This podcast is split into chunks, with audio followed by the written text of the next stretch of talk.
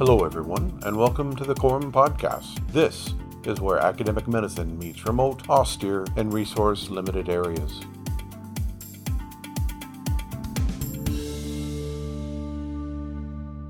Hello, everybody. It's Tim Cranton again from the College of Remote and Offshore Medicine.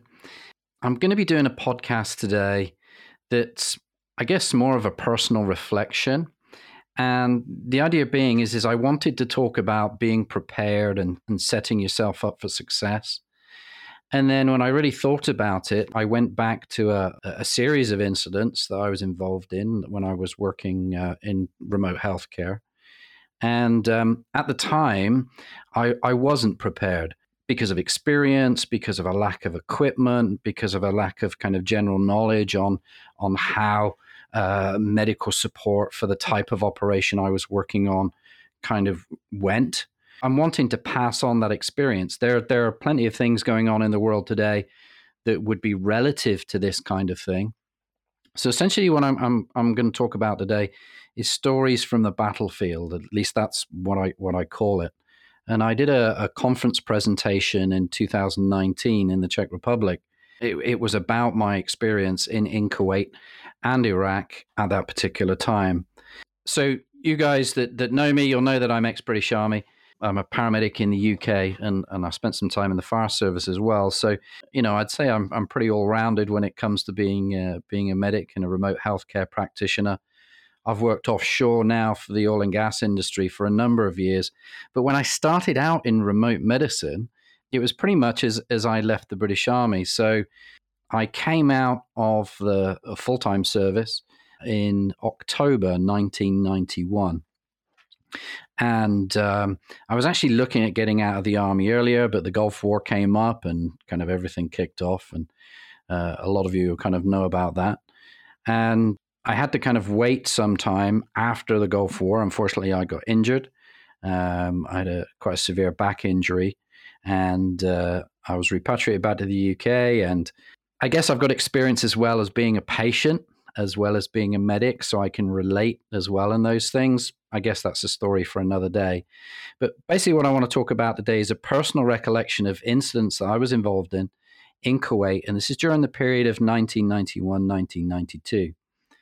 The views that I'm I'm going to express, these are my own, based on my experiences, or certainly my recollection of those experiences. And it's also a reflection on my education as a remote paramedic at that time. Any medical techniques that I'm going to describe, they're obviously for use in extreme circumstances, and it doesn't necessarily advocate their practice. So I have to kind of say those things. And obviously, where possible, permission's been sought before adding and talking about the information um, that I'm, I'm going to describe. I guess the, the, the objectives of today are, to share my personal experience and describe the incidents that I was involved in, but it's it's relevant in terms of sharing the learnings. And what I want is for anybody that's thinking of, of working in a, a country where there's currently conflict. I know I've got plenty of friends right now that are that are traveling to and working in Ukraine. Um, some of you may know I've been working in and out of Ukraine since 2014, and it's not the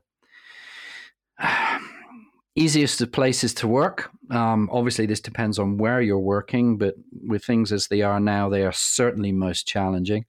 I have colleagues, I was talking to a colleague only a couple of days ago, actually, no, this morning, um, about working for United Nations and working in uh, Mali because we know that the terrorist threat uh, is still working its way through through Africa and beyond.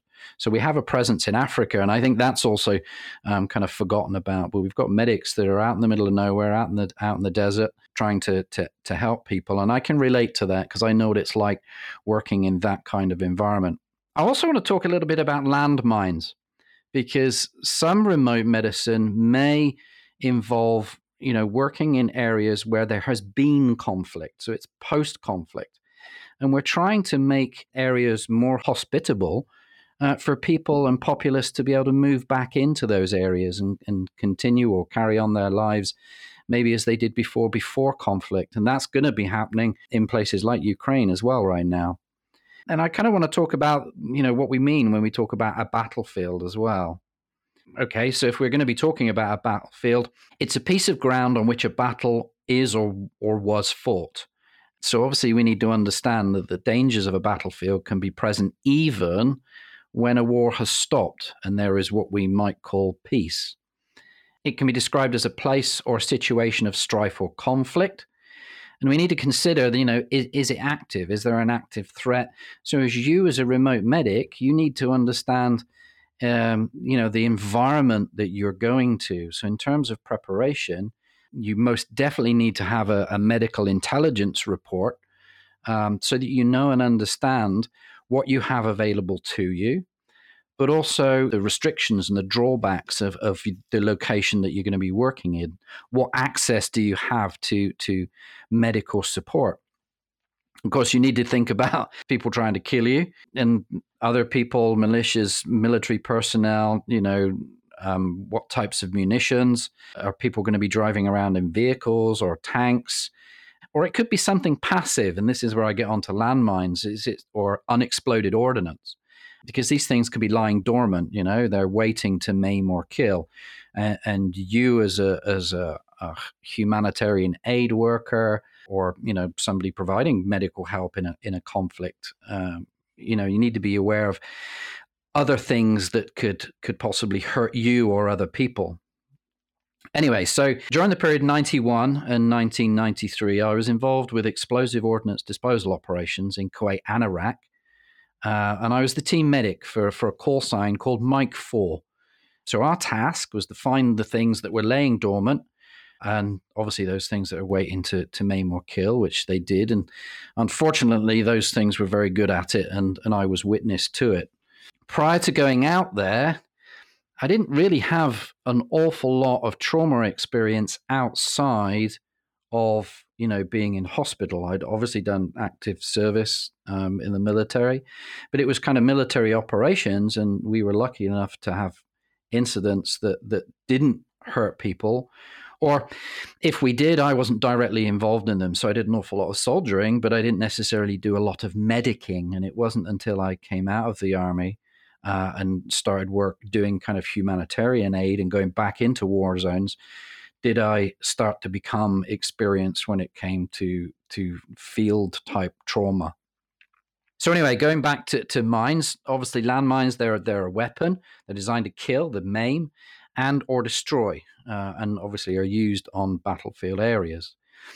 So a minefield, and you've probably heard of the expression, considered a defensive or harassing weapon. So, used to slow the enemy down. It's to help deny certain terrain to the enemy and to focus enemy movements into kill zones or to reduce morale by randomly attacking uh, material and personnel. And we certainly know improvised explosive devices that were used in uh, places like Iraq and Afghanistan did that to uh, devastating effect. 80%, so here's a statistic for you, of landmine casualties are civilian um, and children are the most effective age group. So again, in terms of that legacy thing, we're not just talking about you know soldiers that are get injured by these things. We're talking a considerable number of civilians, and most killings occur in times of peace. Certainly, when you're working in these areas, never actually knowing hundred percent that your next step or move could be your last. So that's a, a, a, big stressor, and that's something that people need to consider if you're if you're looking at going into an area, you know, like this. You may be required to to wear heavy body armor, but you need to think about the environment that you're going to be wearing that in. So, heavy body armor that's uncomfortable and distracting when you need to concentrate. And we're not talking just about the, the EOD operators that are locating and then trying to render safe munitions. We're talking about, you know, maybe you guys as medics having to provide medical care, but at the same time, you're going to be restricted by the personal protective equipment that you're going to have to wear. I certainly know some of you, again, acting as medics out there, um, are carrying weapon systems as well. And these things can get in your way and they can most definitely affect your safety and your performance. So, again, if you're going to be doing that kind of job, whatever personal protective equipment that you are required to wear, you need to make sure that it fits you. You need to make sure that you're comfortable in it. And you need to make sure that it's functional. It's not going to get caught on any other equipment. You're able to kind of conveniently place medical equipment. Um, and that can be medical equipment for yourself, not necessarily for other people. We carry things like individual first aid kits. So making sure you can treat yourself is obviously important. Where you locate things like tourniquets, they shouldn't be hanging off you like a Christmas tree, um, where they can get caught or tagged on things. I'm certainly an advocate of making sure thing is in a pouch that protects my my equipment, but that I've got ready access to it. And again, when we're talking about the environment, working in temperatures of uh, I certainly know on the border, you know, with Kuwait and Iraq, we were looking at 55 plus degrees centigrade. So obviously, that's you know the environment as it is. Then add to that your personal protective equipment. You know, think about other people wearing bomb suits. And again, you've got to appreciate those things, and then you have to apply medicine we encountered a lot of uh, uh, mines, and uh, arguably that was our job to go out and find these things. But these mines weren't, you know, made in Iraq and Kuwait. A lot of these mines were made internationally. So we're looking predominantly Italian mines, and uh, we had uh, Chinese, we had Russian, we had one or two American made.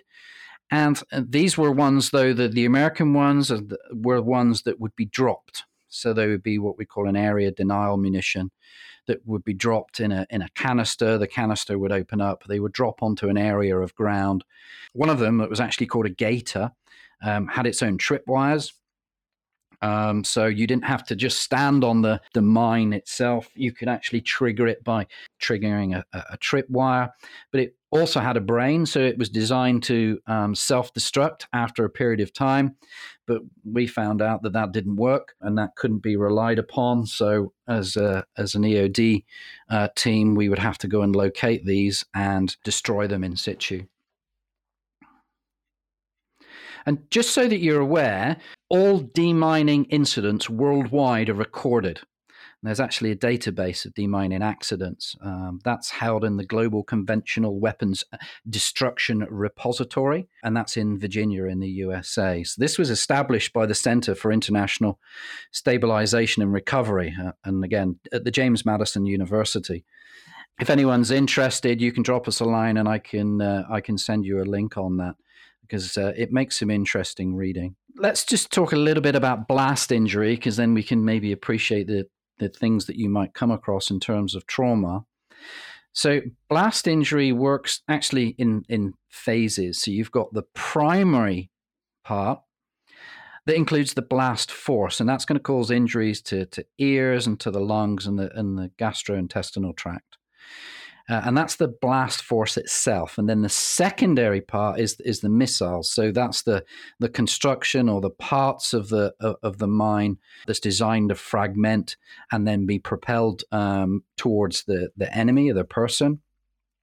So you can expect quite you know severe penetrating trauma that's caused by those things. And then we've got the, the tertiary phase. So that's impact. So the blast itself may blow a person off of their feet onto the ground, onto a hard surface. So we could expect multiple injuries uh, potentially there. And then, and then the final phase, the, the quaternary phase, is where we can expect burns. So we're going to have hot gas. We'll have secondary fire because we get a, a rapid deflagration from from a blast uh, device. And then we can have dust and smoke through inhalation. And, and there could be crush injuries too, because if the person was inside a building when a, a missile struck or an explosive device struck, you could have structural collapse as well. So you could expect injury from that. If you were an EOD operator, so this is the, the guys that I was working with, I would say this is a, is a podcast and I, and I can't really show you pictures at the moment, but imagine the hurt locker and imagine the, the, the suits that the equipment that the, those guys are wearing, and it's pretty close to what our guys um, were having to wear when they were clearing mines. And unfortunately, some of the guys chose not to uh, to do that because um, it was very restrictive. So they kind of scaled down the uh, the equipment that they had. Mainly, the, the the equipment that they had covered their their chest and their torso. There would be some kind of flap that would cover the groin area, and then we had thigh pads and we had kind of shin pads. Otherwise, everything else would be kind of a you know standard type dress. There would there would be a helmet, a blast helmet as well. So, as I said, during that time, um, I was working with a group of explosive ordnance disposal engineers, and we were tasked with clearing Kuwait of damaged and unexploded ordnance after the Iraqi forces had been expelled by the Allied coalition. In terms of the facilities we had, well, we had what we would call a med evac, but that was kind of limited. And when I talk about med evac, we had a ground vehicle we were the medic on the ground with the team. So what it meant was we provided our own medivac.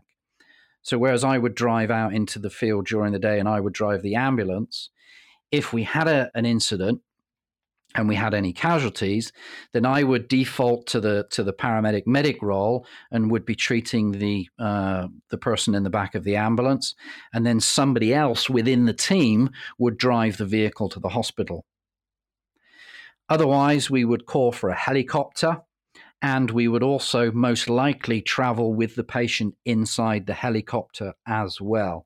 So it wasn't that we were just providing medical treatment on the ground. There was an expectation that as the medic, you would provide the Medivac service as well. And we were some considerable distance from hospital, uh, from definitive care.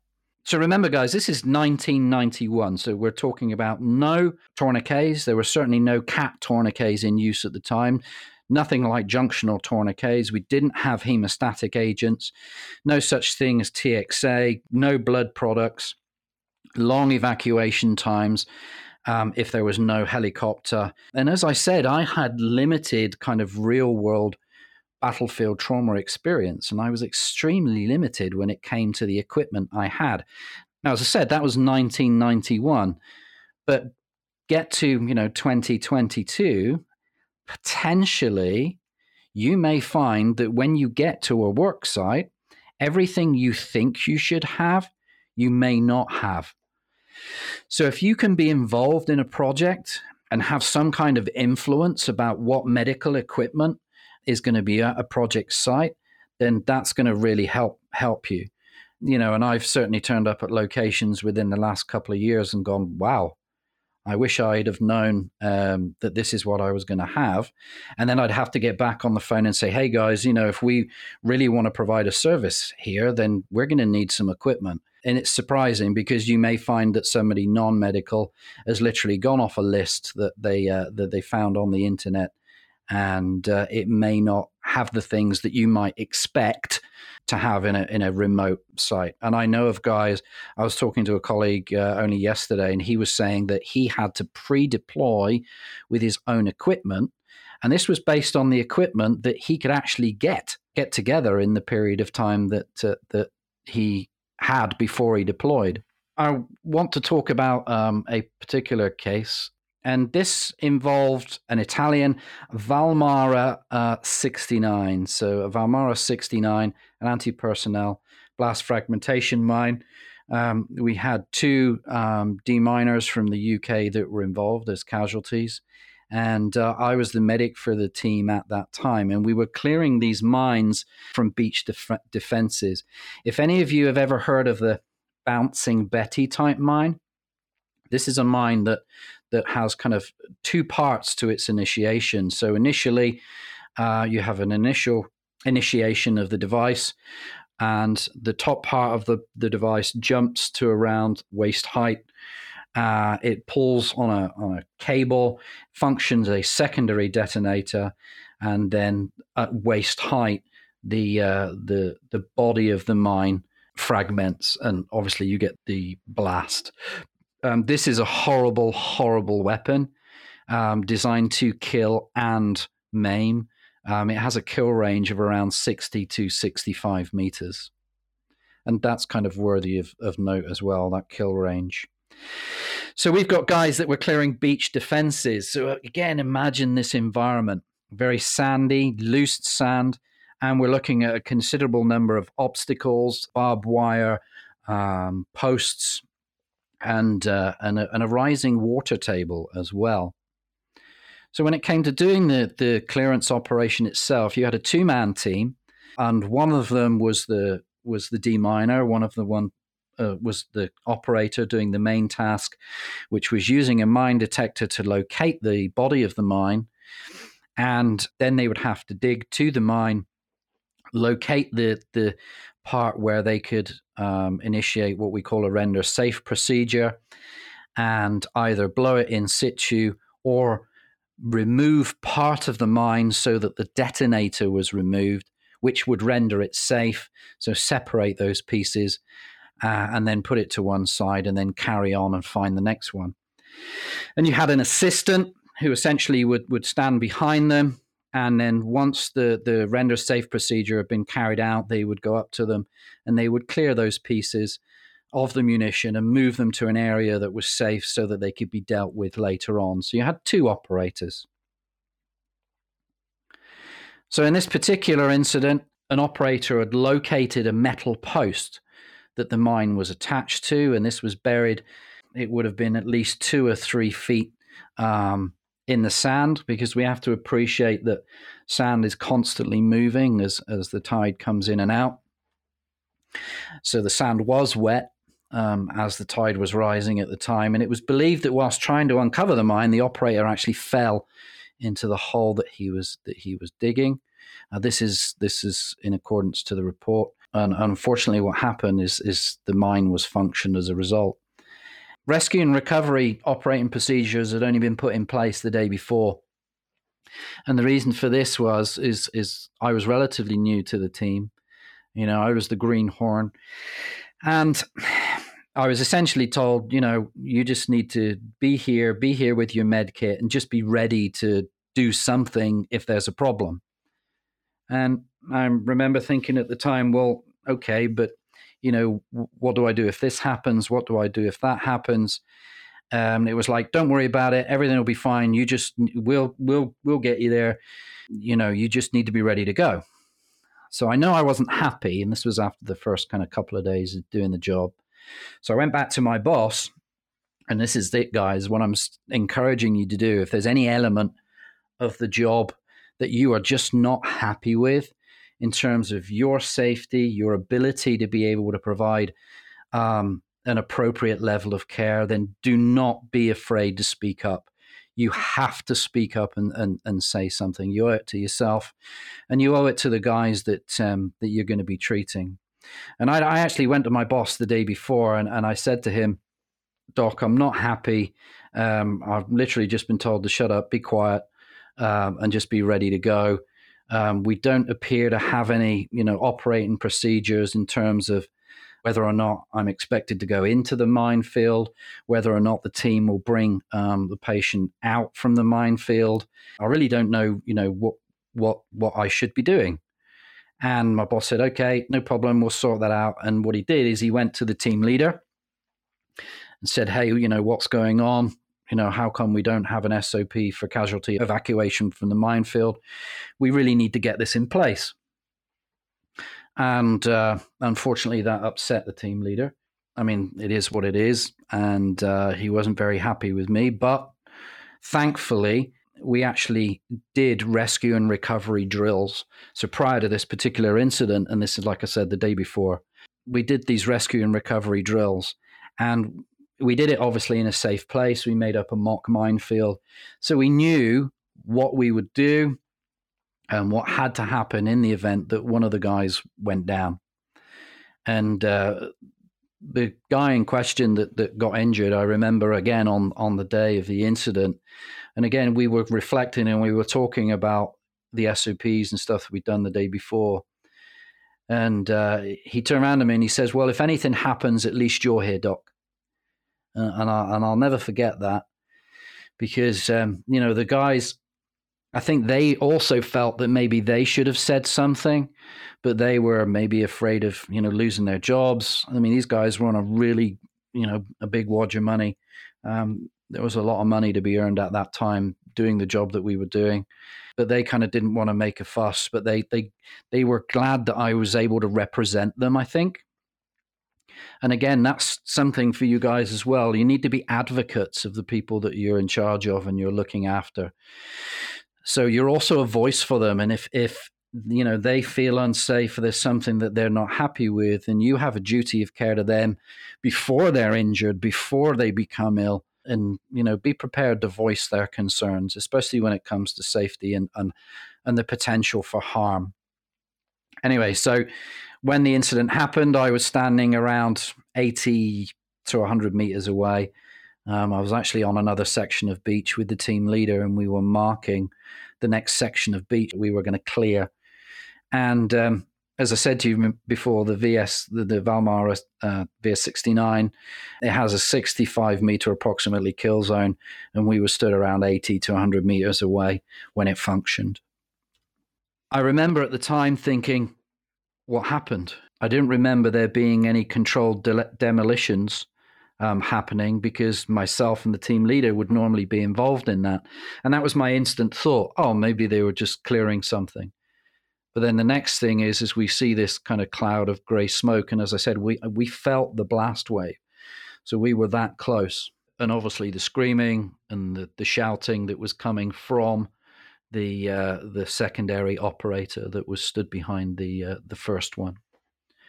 Obviously, we had to get from from where I was, and we had to get into the minefield, and we did so via a safe lane that again, in hindsight, it was really difficult to see those safe lane markings because they they'd also been involved in the blast.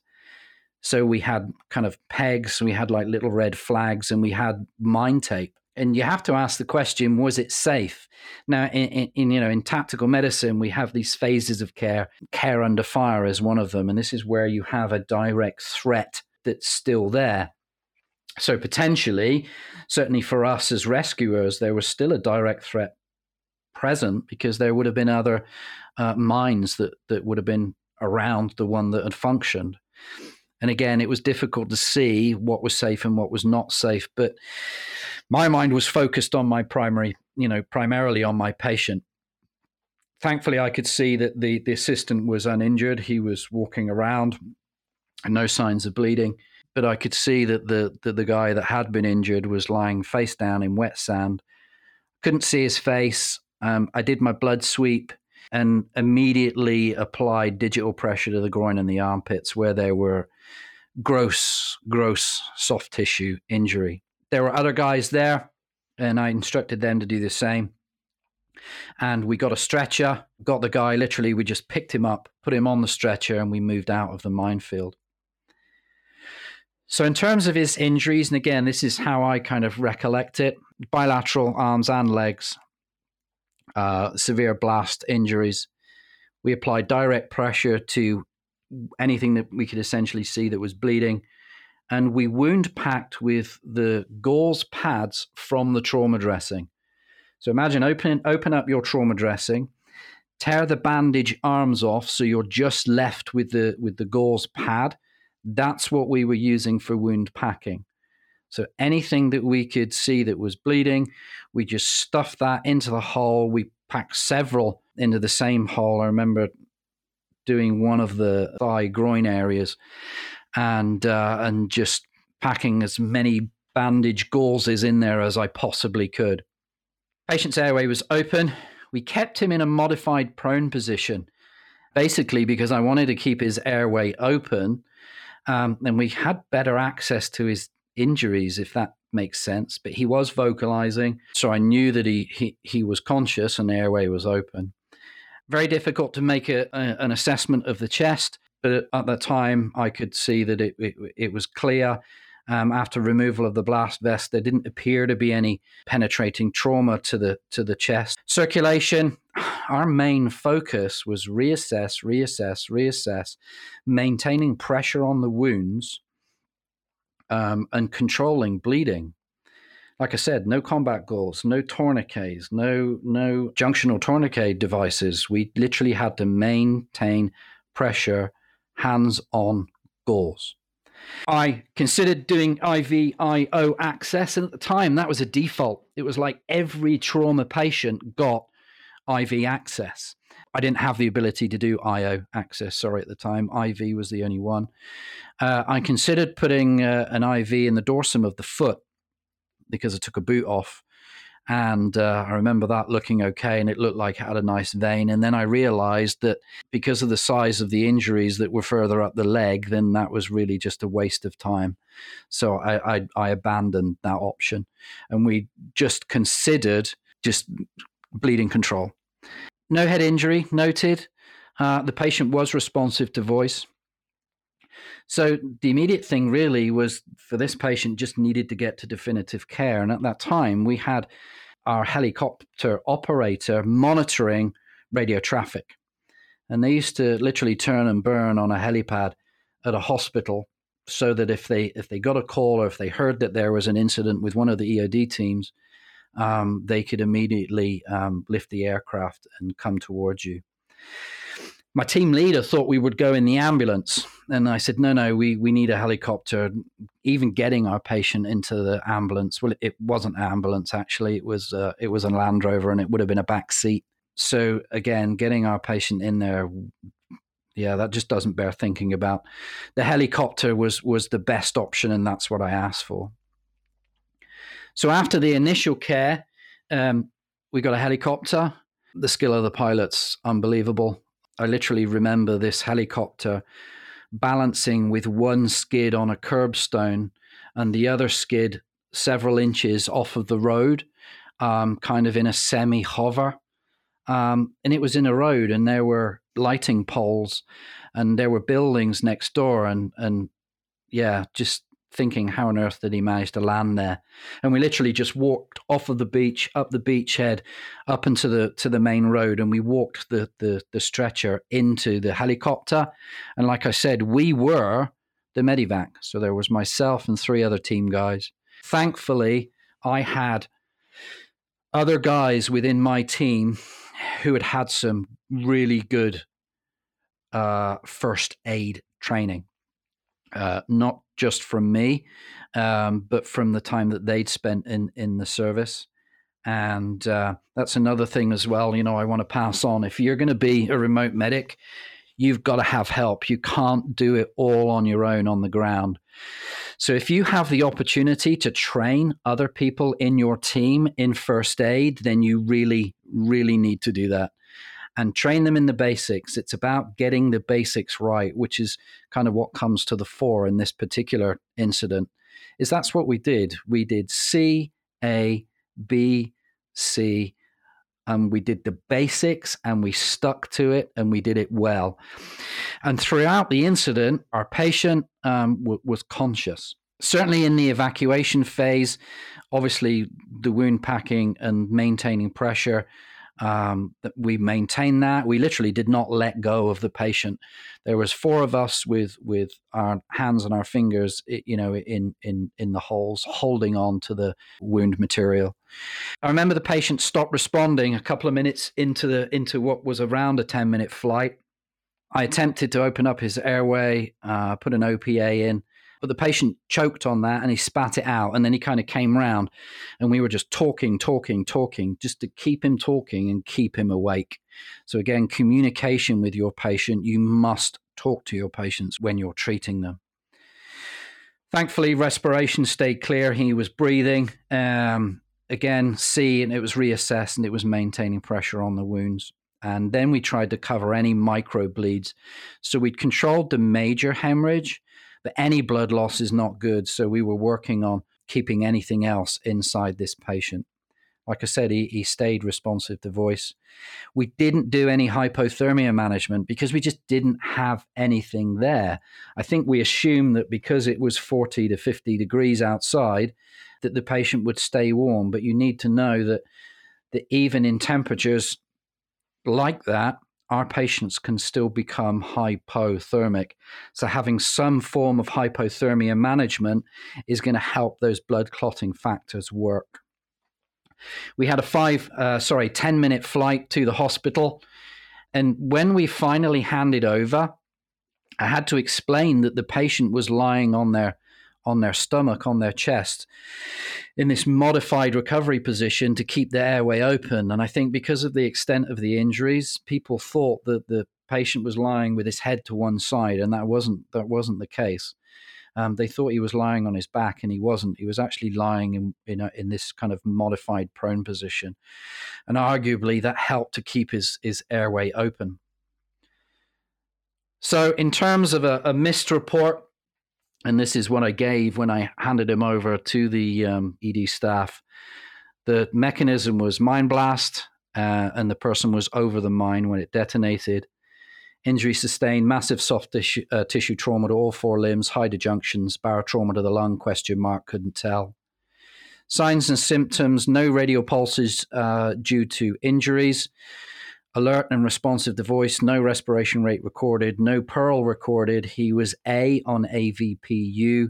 I would not let the patient close his eyes, and we kept talking to him. Treatment, improvised wound packing of junctions and covering minor bleeds on limbs. Constantly maintain pressure by hand throughout the evacuation. Patient is in a modified face down position to maintain open airway and allow good access to injuries. And it was at that point that we were pulled off of the patient by the emergency staff, who then turned him over and the patient stopped responding. Yeah, that was quite a harrowing incident, especially for almost the first time out. A baptism of fire, I think I would call it. And I and you know, when I look back at it, I definitely wasn't prepared for it, but I was prepared for it. I think I was probably more prepared um, than I prepared to admit. And I think what it emphasized were it was about getting the basics right. I'd come from um, from an active medical unit where we did an awful lot of training. So again, guys, this is another thing for you. If you find yourself in situations where you're getting a lot of downtime, there is absolutely no reason why you cannot keep your skills up to date, doing training, doing some basic first aid training for yourself and for the guys in your team. Keep training, never stop training. Certainly, me working offshore, I don't spend an awful lot of time, you know, doing hands on kind of trauma.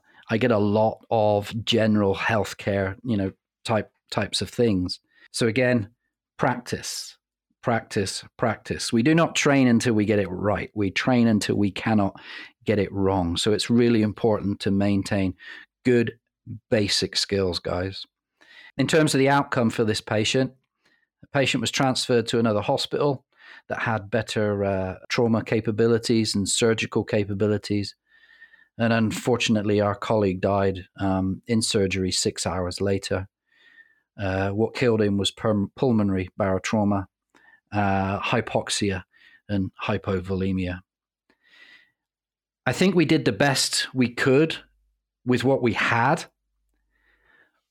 but certainly what we had could have been so much better had I had the opportunity and a good appreciation of the things that I might come across and I might have to deal with. As I said, I, I do feel we did the basics right. And it's really important, again, guys, that, that you make sure that you do the basics right. Don't go down the path of trying to overcomplicate things when it's unnecessary. Think about your priorities and what you need to do for your patients. Direct pressure plus wound packing plus maintaining pressure and keeping the red stuff in was vitally important in this case. And again, having people to help me. Basic airway management as well. Not all of our patients need airway adjuncts. They don't necessarily need an NPA or an OPA or intubating. Having a patient in a position where they can maintain their own airway is also very important. That could be sitting up, that could be lying on their side, they could be propped up, it can be improvised, so long as it's comfortable for the patient and they're able to manage their own airway. Arguably, what we did worked, uh, and the patient um, kept breathing throughout. I have got other incidents that I that I could talk about, and as I said today, it, it was about setting yourself up for success and being prepared, and hopefully, through a reflection of an incident that I was part of, I've able to pass on some kind of message there that will help you when it comes to preparation. Even if it's just sharing the incident, um, these things happen, guys, and they can happen. And they can happen when you least expect them. So the more that you're prepared in terms of your personal self, you know, your mental attitude, your training, in terms of you know your your um, abilities, being prepared in terms of having the right equipment. Trauma care has come so far, you know, since that time, and arguably we were kind of right at the beginning of it in the early '90s. Is is when we actually saw tactical medicine come to the fore. So again, make sure that you're up to date also with guidelines as well. Get a really good appreciation for the environment that you're going to be working in, but also of the people that you're going to be working with and the things that you're going to be responsible for and the things that you're likely to be doing. Thank you very much for giving me the opportunity to, to share this with you. Hopefully, there's been some learning in there uh, for you. If you have any questions, please don't hesitate to contact me t.cranton at corom.edu.mt. If you have any questions, I'd be more than happy to talk about this particular case and uh, and other cases that I was involved in during that time, and uh, obviously the um, the learnings that I've taken away from that, and arguably that stood me in good stead as I've progressed through my career to date, and I'm thankfully in a position to be able to pass on those learnings to people like yourselves. Again, thank you very much. I look forward to the next time. This has been a presentation from the College of Remote and Offshore Medicine Foundation. If you would like to earn CPD credit for this podcast, you can join the Council of Members. Being a member of the college gives you free CPD credits, free access to the virtual field guide, and discounts on our e learning courses. You can join the team on the college website, which is corom, C O R O M, corom.org.